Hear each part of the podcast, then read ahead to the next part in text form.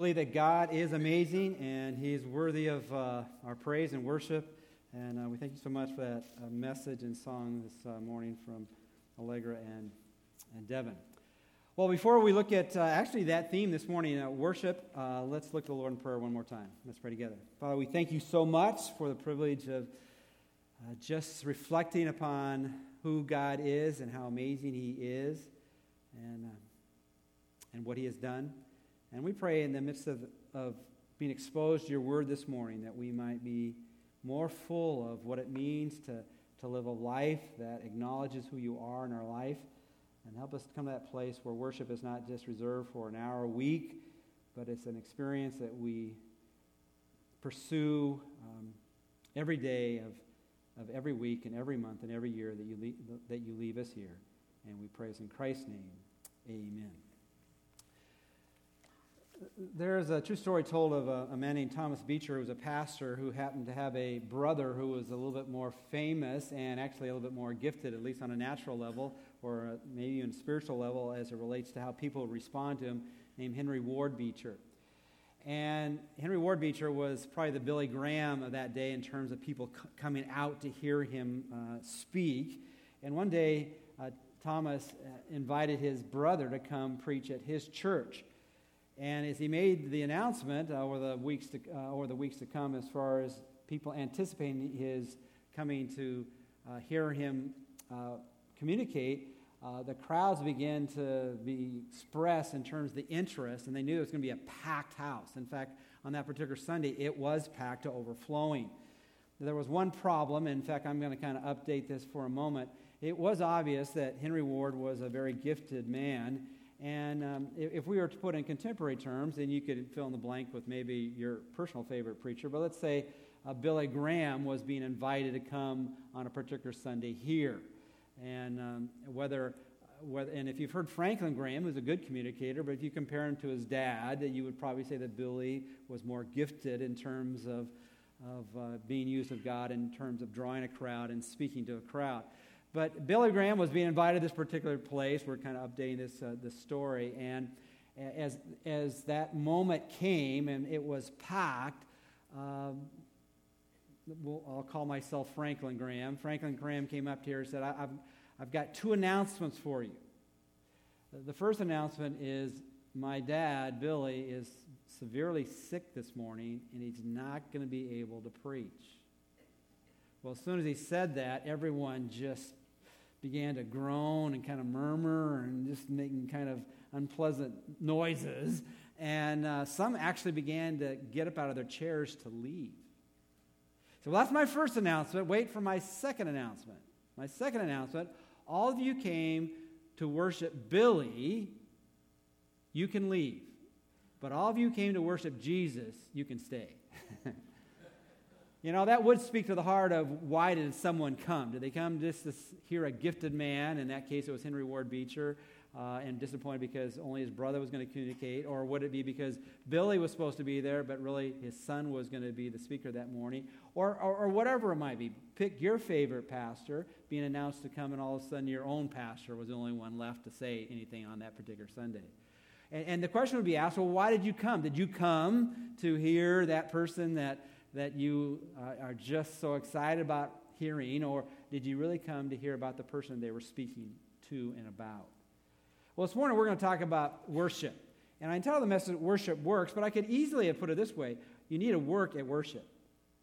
Now, in some ways, that almost doesn't make sense because we're thinking, well, why should I have to work at worshiping? Shouldn't it just be natural? Shouldn't it be just a flow out of my heart and my life? Shouldn't it just be second nature to me because I just recognize what it's all about? Well, none of us are that spiritual. If anybody is that spiritual, you can leave right now, all right? Because I have to work at worship. I have to work at getting out what God wants me to get on that particular day, uh, whether it be in a corporate setting like this or on a day by day experience to really put my focus on Him. Uh, and I find that when I do worship, it works. It works for me, but I have to work at worshiping. Now, anybody married, do you, do you realize that it takes work to get that marriage to work, right? I just saw Warren put his arm around Jeannie. Okay, I'm, I'm going to I'm gonna work on this right now, all right? You know, relationships, as, as caring and loving as they are, you know, some of it comes natural, but you got to work at it because there are all kinds of things that will disrupt that relationship. And I want to throw this out at the very beginning. Sometimes when we think about worship, we think of it only in terms of being a religious activity. But I want to communicate to you it's not so much a religious activity, it's a relational activity. Particularly when you understand what worship is, because it's, it's really about uh, understanding that relationship that you have, or, or, that one you should have or want to have. So, this morning, what I want to do, and we'll, we'll put it in, in the setting of the book of Revelation in a moment. But I, I, really think, in the midst of where we're at today in this book, the 15th chapter, the, the last book of the Bible, and if you have your Bibles, turn to the book of Revelation. And uh, the section we're going to be looking at, actually, for you trivia fanatics, it's the, it's the shortest chapter in the book of Revelation. It's only eight verses. Now, in case you think that means you're going to get a short message, you're not going to get a short message. But there's only eight verses in this entire chapter. But it really speaks to the heart of God's people going through and having gone through this experience. And we're going to see it that they respond with worship. But I want to ask, answer a couple questions this morning. First of all, I want to answer why worship, and actually, not only why worship, but what worship is. And then we're going to talk about how to worship. It's one thing to know what something is and even why you ought to be involved in it, but then you ask the question, well, how do I do it? If it's so important, how do I do what I'm supposed to do? And, and we hope to do that this morning. Uh, let me submit this just to begin. Why, why, why would a person worship? And even before I say that, everybody worships. Everybody worships throughout their day and throughout their week, throughout their life. And there's worship with a capital W, and there's worship with a lower cap. Because all what, what worship is, and this is the what of worship, it's, it's, it's expressing value to something or someone. Whenever you put value to something, whenever you, you uh, d- determine a, a person or a, a thing's worth, you are subscribing to it a worship. That we do it all the time. If you're a sports fan, uh, today is kind of a, a, a, big weekend for sports. I mean, they have college football on Saturday, and then on Sunday, the big, I mean, I know it started on Thursday, but the NFL is now having its multitude of games on Sunday. Uh, but today is also, if you're a sportsaholic, uh, it's also one of the Grand Slam tournaments for tennis. And if you are a sportsaholic who likes both, you have to decide, okay, which one am I going to what? Watch. And whichever one you watch, you're going to worship that sport, that particular moment, more than that other sport you like. Would you agree with that?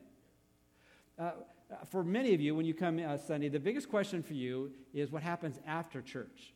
Where am I going to eat, right? And, and, and wherever you choose to eat, you're going to, in, in a way, express worship. You're going to assign worth uh, or value to wherever you go.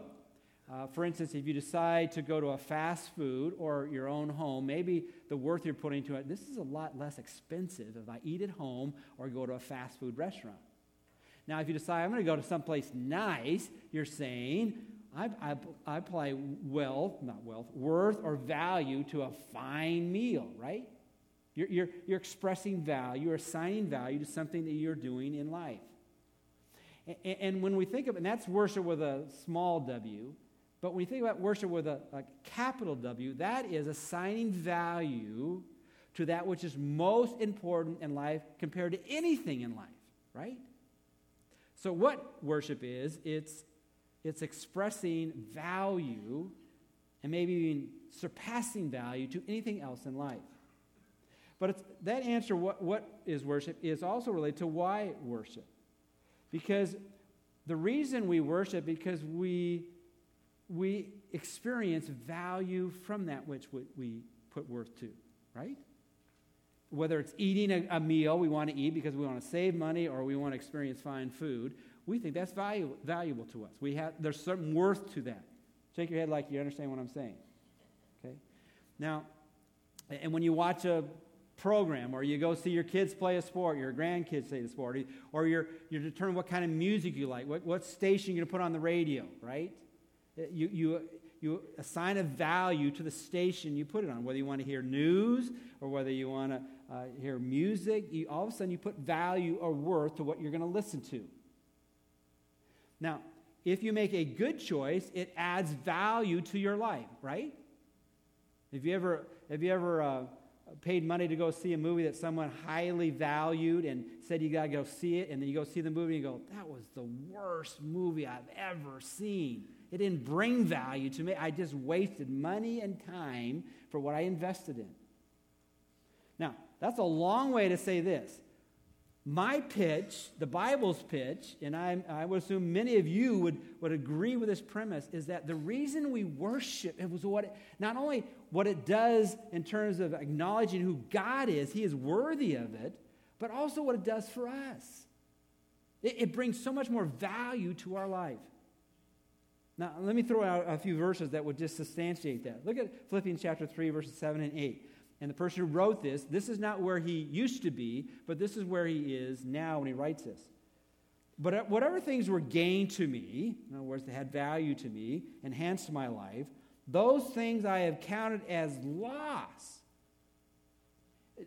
Have there been some things in your life that you were really into before? I mean, just really into it. And then, and now you look back, you know, was I so interested in that hobby or that activity? That was just a waste of time and effort. Or if it, if it was, it, I, I'm involved in so much more important things now than I used to be, or much more things that bring me so much more happiness, okay? He says, the things that I used to think that were valuable, I no longer think that they're, they, I count them as lost. Why? I found something better, and that's the sake of Christ. More than that, I count all things to be lost in view of the surpassing value of knowing Christ Jesus, my Lord. So, what worship is, is coming to that point in your life where you recognize there isn't anything better than this. I don't care what that commercial says about beer, all right? Is that, you know, it does get better than this. It's knowing God and experiencing life to its fullness. And that's where Paul came to. All the things he used to be involved in, he said, they're, they're nothing compared to the, the value or worth I place now in my relationship with Christ for whom, and he says this, for whom I've suffered the loss of all things, and I count them as rubbish, that I may gain Christ. So, in, in, many ways, as you're on your journey, whether you've already started or considering it, we're saying this there is nothing better than knowing Christ.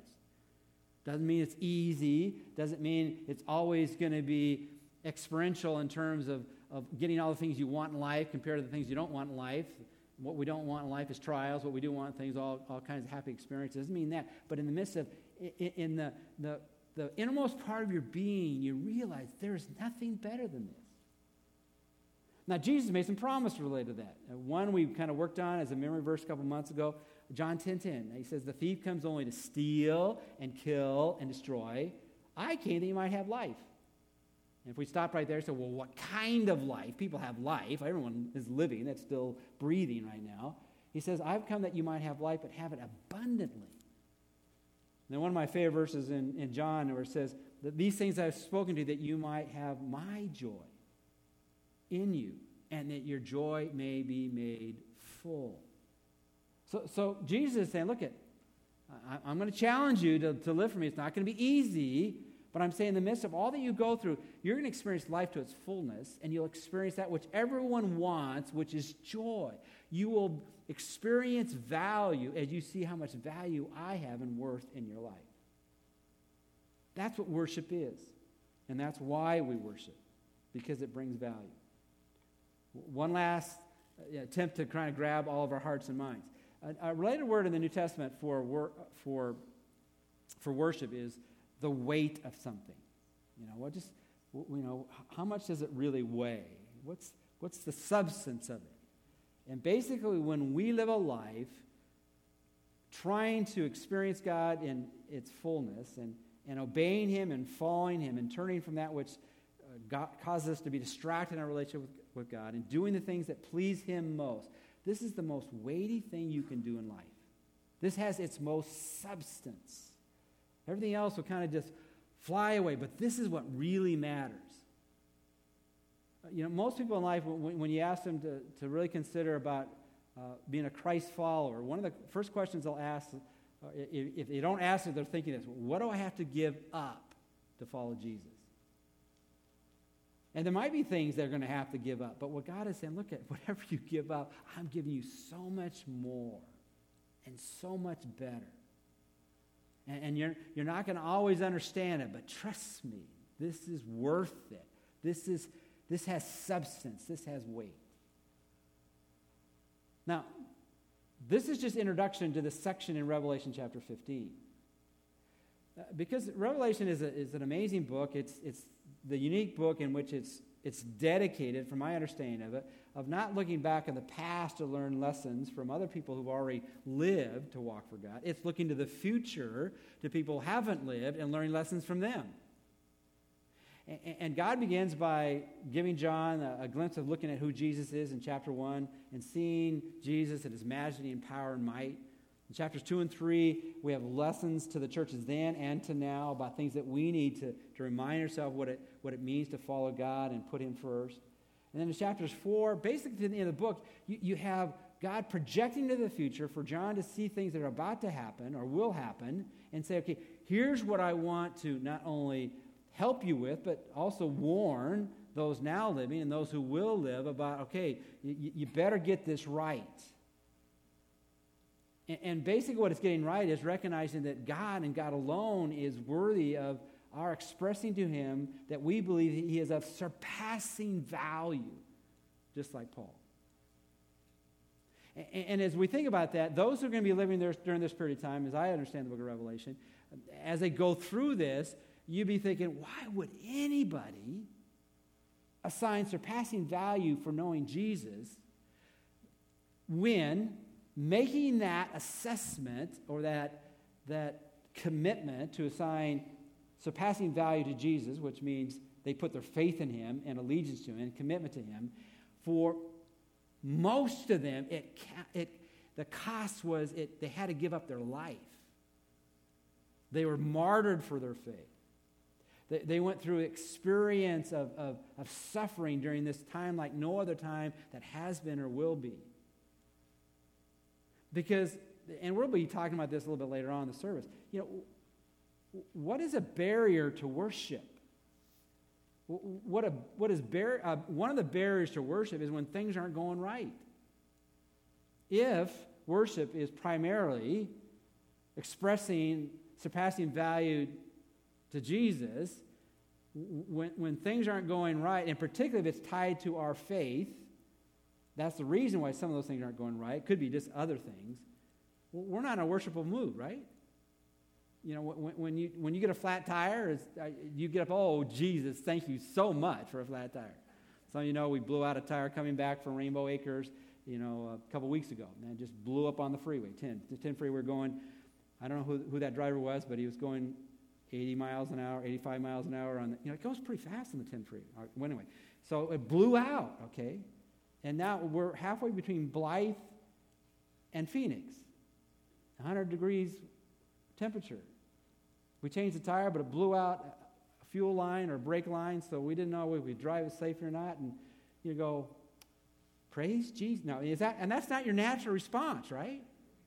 So, so what keeps us from worshiping when sometimes we go through things that that the value of what we're going through isn't, isn't producing natural joy. Uh, we got a text, actually, that day, someone saw what happened. They said, Well, I hope you're, particularly to Alice, she said, I hope your September is better than your August. Some of you knew that we, uh, you know, we had a tree fall on our roof and put a hole in our roof, and it's still there for a variety of reasons. And it's supposed to rain Monday and Tuesday. I mean, it, you know, um, it, well, so far September hasn't been better than August, right? But does that change who Jesus is? Does that change that in the midst of whatever goes on in life, there's value on the inside? That, that in the midst of whatever goes on in life, God's presence is there. And these things are just temporal bumps in the road. And, these are little things compared to what's happening on the, on the borders of you know, Syria. Uh, we heard last week a quarter of those who are being driven out of their country are believers and they have no place to go. And, yet, God's message to them is the same message to us. Well, are you going to are you going to worship me? Is there, is there a better place to go than to me? And, and, and that was true for what those in the future will go through as well. So look, let's look at it this morning as we get to Revelation 15, where, where it's, it's right after God has announced uh, through John the wrath of God who's going to correct once and for all all the things that are broken in this world. And that's the thing that frustrates. Well, God, why don't you fix them now? If you're so powerful and so loving and kind, fix the things that go wrong in my life or wrong in the people I care about. And for God to do that, He'd have to eliminate those people who are living here, right? And so God is being patient, drawing people to Himself. But there's coming a point in time where it's going to be over. And in chapters 4 through 19, we have God announcing His judgments that are about to come. One is pictured as a, as a book that, that only Jesus can open up, and the, there are seals that are broken, that, like chapters in the, in the storyline where the judgments are unfolded. And then, as I understand this book, the, the, that last chapter, the seventh seal, out of that comes seven trumpets, which God blaring in a vocal way, here are the next judgments that flow out of the, the seven seal judgments. And then out of that, that seventh trumpet, uh, there's one more picture of judgments, which is at the very end of this period that was like no other period of time. And it's, and it's called the bowl judgment, where God is going to pour out the last of God's wrath.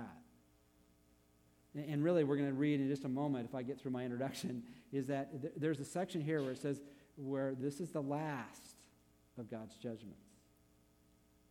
Sometimes we is this the end? And sometimes people, no, it's not the end, but it's the beginning of the end. And, and what we are here is not the, not the end or the beginning of the end, but we have the, the last of the beginning of the end that is to come.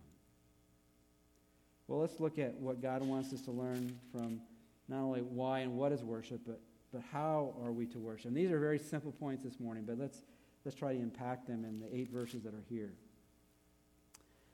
In Revelation 15, we, we have John experiencing again something visual that he puts in words for us to try to uh, experience what he experienced, to learn the lessons about what's going to happen in the future. He says, Then I saw another sign in heaven. And he had seen a number of signs. He had seen a sign of, of Israel portrayed as a woman. He had saw, seen the serpent or the evil one as a, as a red dragon. Uh, and then here's another sign.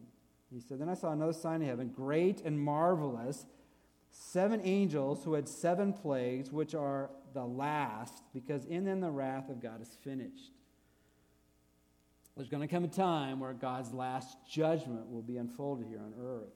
And he says this is going to be portrayed as angels pouring out plagues that will be the bowls of God's wrath here on earth. Verse 2. And then I saw something like a sea of glass mixed with fire. And as, as John experienced these things, I mean, he didn't know how to describe all these things, so he just, this is, this is how I see it, as we see God before his throne. And, and it was a sea, but it was so clear and it was so perfect. Have you ever um, you know, been camping and you, you see a lake and all of a sudden there's not a ripple on it? It's just, just so clear and clean. If you, if you like to water ski, you say, that's a perfect, that's a perfect lake to water ski. But there's something else a clear sea does. It, reflects that which is on the shore. Have you noticed that? Have you've ever been camping and all of a sudden you look at the, at the water, not only you see the water, but also the trees and the rocks and the, maybe even people that are wa- around the lake? It's a reflection of what is around it. And that's a pretty good word picture, too, of what worship is. Worship is, is reflecting back who God is to others.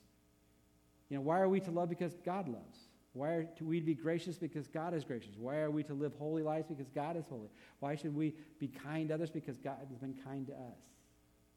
And so, in the midst of the throne, like a glass in the fire, which is the, the expression of God's power and might, is reflected back in this throne in heaven that he sees. But this is what strikes me it says, And those who have been victorious over the beast and his image and the number of his name, standing on the sea of glass, holding harps of God. So, in, in this picture, which is hard to jump into, what we see is a multitude of people that are holding instruments of worship. We talked about this a couple weeks ago. Most of us don't think of harps as being instruments of worship. There are, you know, even in our, in our church, we have contemporary worship and traditional worship, and we have organs and pianos, and And then we have guitars and keyboards and basses and everything. There's all kinds of instruments, but we don't normally have harps up here, right? We've had actually harps in our worship since I've been here, but that's not a, uh, it's not a typical instrument because, number one, it's hard to play. I mean, you can play it, but not play it very well, all right? So somehow these harpists know how to play. But what they are, they're instruments of worship. And I'm thinking, why, why would these people be able to worship? Because even if you know what worship is, it's expressing surpassing value to who God is. Because you recognize He is the giver of life to its fullness and abundance. But, but when you don't feel that, how can you worship? Because for worship to work, you got to work at worship. And the reason they were able to worship and how we work at it is to, to look at people who are pretty successful at worship. And the reason they were prepared to worship, and we're going to see how they worship in a moment, because they saw them, even though they had been martyred for their faith, that experienced the suffering of that time, they saw themselves as what? Victorious. Victorious. They saw themselves as winning. And, and let me just submit this to all of us this morning. How do you worship? By remembering who really wins. And that's, again, the simple message of this whole book. In the end, we win because God wins and we're on His side. I mean, it, it, is, it is a joy to compete. If you like to do sports, it's joy just competing. But I, I don't care how much you enjoy just competing. It is better when you what? When you win. Right? I mean, there's this I, have tried to, I've tried to change it because I don't always win. I'm trying to figure out, but it's, it is more fun when you win. You're less tired, all those kind of things. I mean, when you win, it's just, and let me tell you, we're never going to win all the time here on earth. But in the end, we win. And it, it's, it's such a different experience. If you recognize when things go wrong, I mean, last night I, I went to go to get something from Albertsons came back and there was a tree blocking me from going to my house. My neighbor's tree fell. I'm thinking, how many trees are going to fall in our, in our place? I mean, it's like they're going down like flies here, okay? It, it, you know, things go wrong, but God is still of surpassing value. And that's minimal compared to someone losing a, a family member because they identify with Christ. And I'm sure some of that happened. Some members of the family survived this whole seven year period, and some died. And yet they all were victorious. So I, I'm just saying to all of us whatever you're going through, whether you're feeling right now you're kind of on a losing streak, you ever been on a losing streak? Um, but in the midst of knowing you're on a losing streak, if you know in the end you're going to win, it's still awesome then. So remember who wins. One of my favorite verses in the Bible, very simple verse, is 1 Corinthians 15 57. But thanks be to God who gives us the victory through our Lord Jesus Christ. So, how do we worship? By remembering who really wins. Secondly, how do we worship? By singing. And we're going we're gonna see two songs here. I probably should have done in reverse order. But there are two songs we ought to sing. We ought to sing a new song, and we ought to sing an, what's the opposite of that? An old song. Now, we have two services. Uh, first service is more singing new songs, and second service usually sings more what? Old songs. You know what? Whether, there's nothing wrong with having your favorites, but let me tell you, we ought to be open to both, all right? Because that's always been the way God's people have worshiped, with old songs and new songs. That's true in the past, and it's also going to be true in the future. And let me just show that to you right now. Look at verse 3 and they sang the song of Moses. What kind of song would that be? An old song. And the bondservants of God, and the song, and then they sang the song of the Lamb. What would that be? That would be a new song. At least new to the people who were in Moses' day, right? Because, you know, it's interesting when you, when you talk about new songs or old songs, it's when are you starting it? Okay? I don't know any church service that I know of that sings the songs of Moses. I, have never, I've never, you know, in terms of, and I know we don't necessarily use the same instruments they use. So it's all about how old you want to be. Do we only want to go back to the 18th century, the 17th century, the 16th century? How far back do you want to go? Do you want to chant it? Because, but, and really, the music forms, uh, it's fine. If you like a certain instrument, you like a certain form of music, that's, that's, that's just personal preference. But what we need to do is, is recognize that God has done good things in the past, He's doing good things in the present, and He's going to do good things in the future. Uh, turn, turn your Bibles to what is described as, as new songs, even in the psalmist days. Turn to Psalm, I have Psalm 33 here, but well, we'll go to Psalm 33. Turn to Psalm 33. We looked at that a few weeks ago, but it, it just again describes that even then they would, they would update their expression of praise to God. Sing for joy in the Lord, uh, verse 1. Oh, you righteous ones. Praise is becoming to the upright. Give thanks to the Lord with the lyre. Sing praises to him with a harp of ten strings. Sing to him a new song. Play skillfully with a shout of joy. For the word of the Lord is upright, and all his work is done in faithfulness. Now, the word new is used in two different ways. Sometimes it's used new in time, sometimes a new in kind. New in time would be, we never sang this song before. New in kind would be, uh, we're, we're, singing about something, it may be the same way, but in, with, with different subjects or themes. And so they would, they would sing the song of Moses. Uh, turn to Exodus 15. Exodus 15. Uh, well, no, no, let's start on the new song. We'll stay with the new song. Turn to, back to Revelation. In Revelation chapter 5, we, we know they're going they're to sing a new song. Revelation chapter 5, verse 9. Uh, this is in heaven. And they sang a new song, saying, Worthy are you to take the book and to break its seals, for you were slain and purchased for, for God with your blood men from every tribe and tongue and people and nation. You have made them to be a kingdom and priests to our God, and they will reign upon the earth. Now, this song actually has, has not even been fully experienced yet. And we know in Moses' day they couldn't have sang this song because they had no idea the seals that were going to be broken.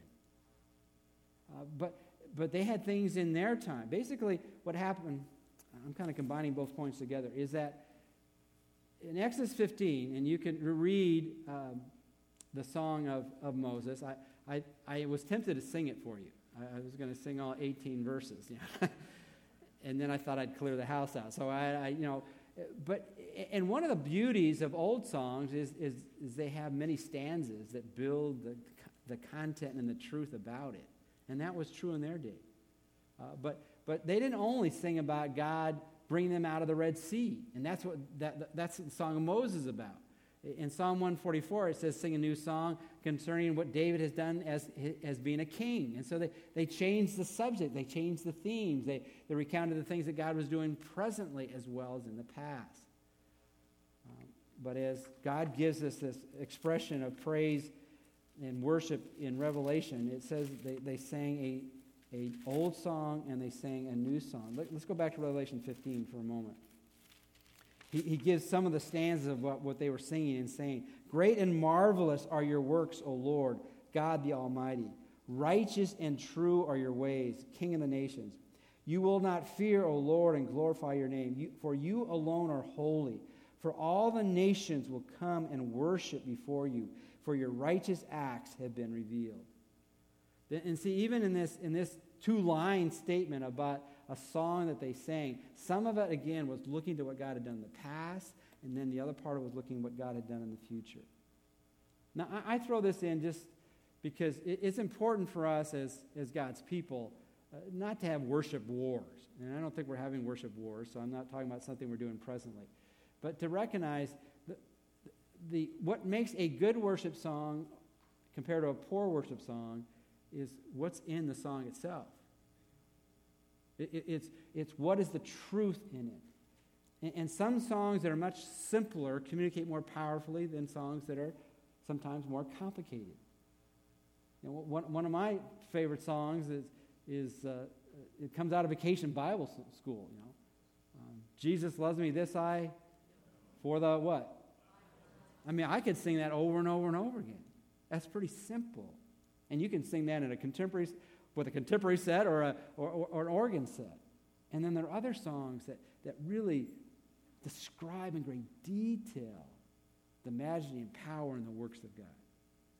And, and, and, so let's, let's just appreciate anybody's expression of worship as long as what they're worshiping is spoken to in truth. Uh, you know, there are hymns that the theology is not very good in, and I won't go through that. Um, and they're favorite hymns. And sometimes you, you need to really change some of the lines, some of the stanzas, because what it teaches is not true. And that's also true in contemporary music. Sometimes contemporary music, uh, you know, it's, it's saying the same thing just a million times, and, you, and, and it needs to move on. But the point can be that if it's an expression of who Jesus is and who God is and what he has done and he, what he is doing, it's appropriate ways to express surpassing value as to who God is. Then I would say to this service, probably people in, in more contemporary settings of worship, they will listen to worship or music on the radio or on CDs more than people who are in traditional settings. We love it here, but there aren't too many radio stations that have hymns of the faith going all the time. Would you agree? Now, on the other hand, the, the contemporary so- sound, sometimes, you know, where's the depth to what they're singing about? And, and what God wants us to recognize is let's not compete about who's better than the other, but recognize that it's always been the case that there are old songs and there are new songs. And what's important is what is the song speaking about and speaking to? Let's, let's get to my last point this morning. You know, what, why and the what of worship, the why and what of worship is it, it's about coming to that point where worship brings you surpassing value because what it's doing is expressing the surpassing value to the one deserving it, which is Almighty God. How do we worship? We worship when we don't feel like it by, by remembering who really wins. Even those who lost their lives up in heaven were giving praise to God because they had been victorious when it looked like they had been defeated because in the end, God wins. Secondly, how we worship is by singing a new song and singing an old song. But what I want to leave this morning with is, is by remembering what stops worship. Now, what stops worship, we, we kind of talked about because if you forget you, that you're really on the winning side, your circumstances will, will cause you not to respond in worship. But there's probably a more simpler description of what stops worship. Look at verses 5 through 8. After these things, after he expressed the song of Moses and the song of the Lamb, he said, After these things I looked, and the temple, the tabernacle of testimony in heaven was open. Which is an interesting statement right there, too. Uh, some people are really deba- debating whether there's going to be a temple in the millennium and what would be the use for it and things like that. But there's, there's an expression of the temple actually in heaven. And it says, verse 6 And the seven angels who had the seven plagues came out of the temple and clothed in linen, clean and bright, and girded around their chests with golden sashes. So they portray what God has done uh, in purity and in majesty with the expression of the gold. Verse 7 Then one of the four living creatures, angelic beings, gave to the seven angels, heavenly messengers up in, up, uh, in God's throne room, seven golden bowls full of the wrath of God who lives forever and ever. And so this begins the, the end of the end as God's wrath is going to be poured out. But then verse 8 is what I want to close with. And the temple was filled with smoke from the glory of God and from his power. Now, here, here again, we have an expression of worship being displayed. Now, not so much in song, but in audio, I mean, visual things, smoke of kind of the majestic Shekinah glory of God being present in a place of worship before God.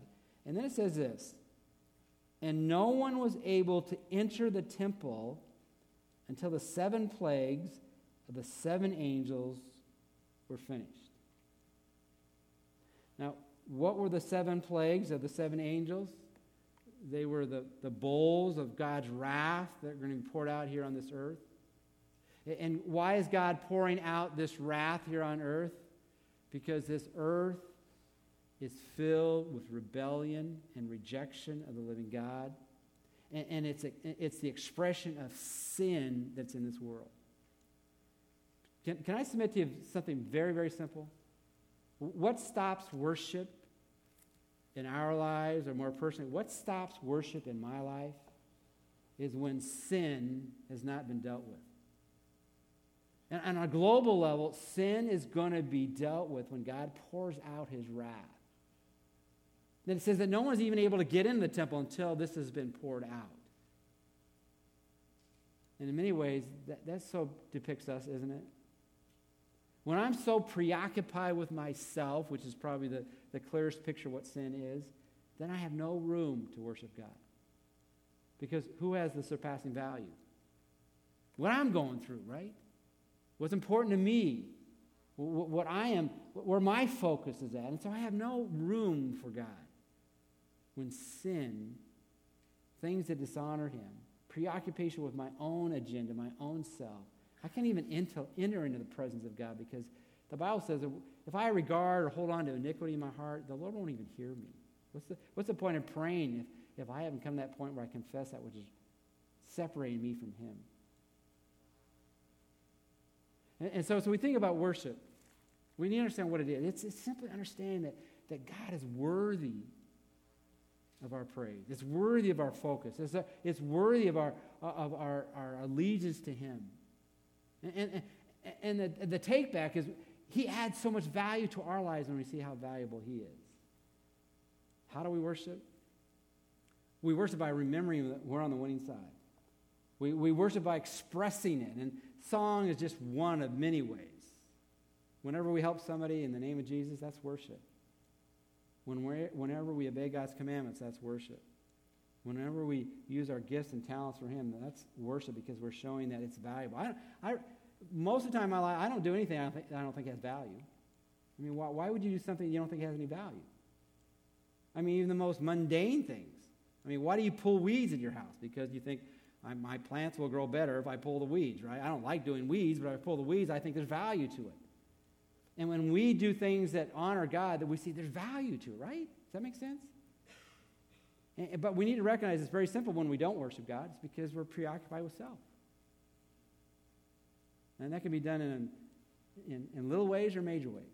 Like I close with a story. I was, I was reading the, story, uh, the, the, the, account of Louis XIV. Louis XIV was, uh, I think he ruled in the 17th century, in the 1700s.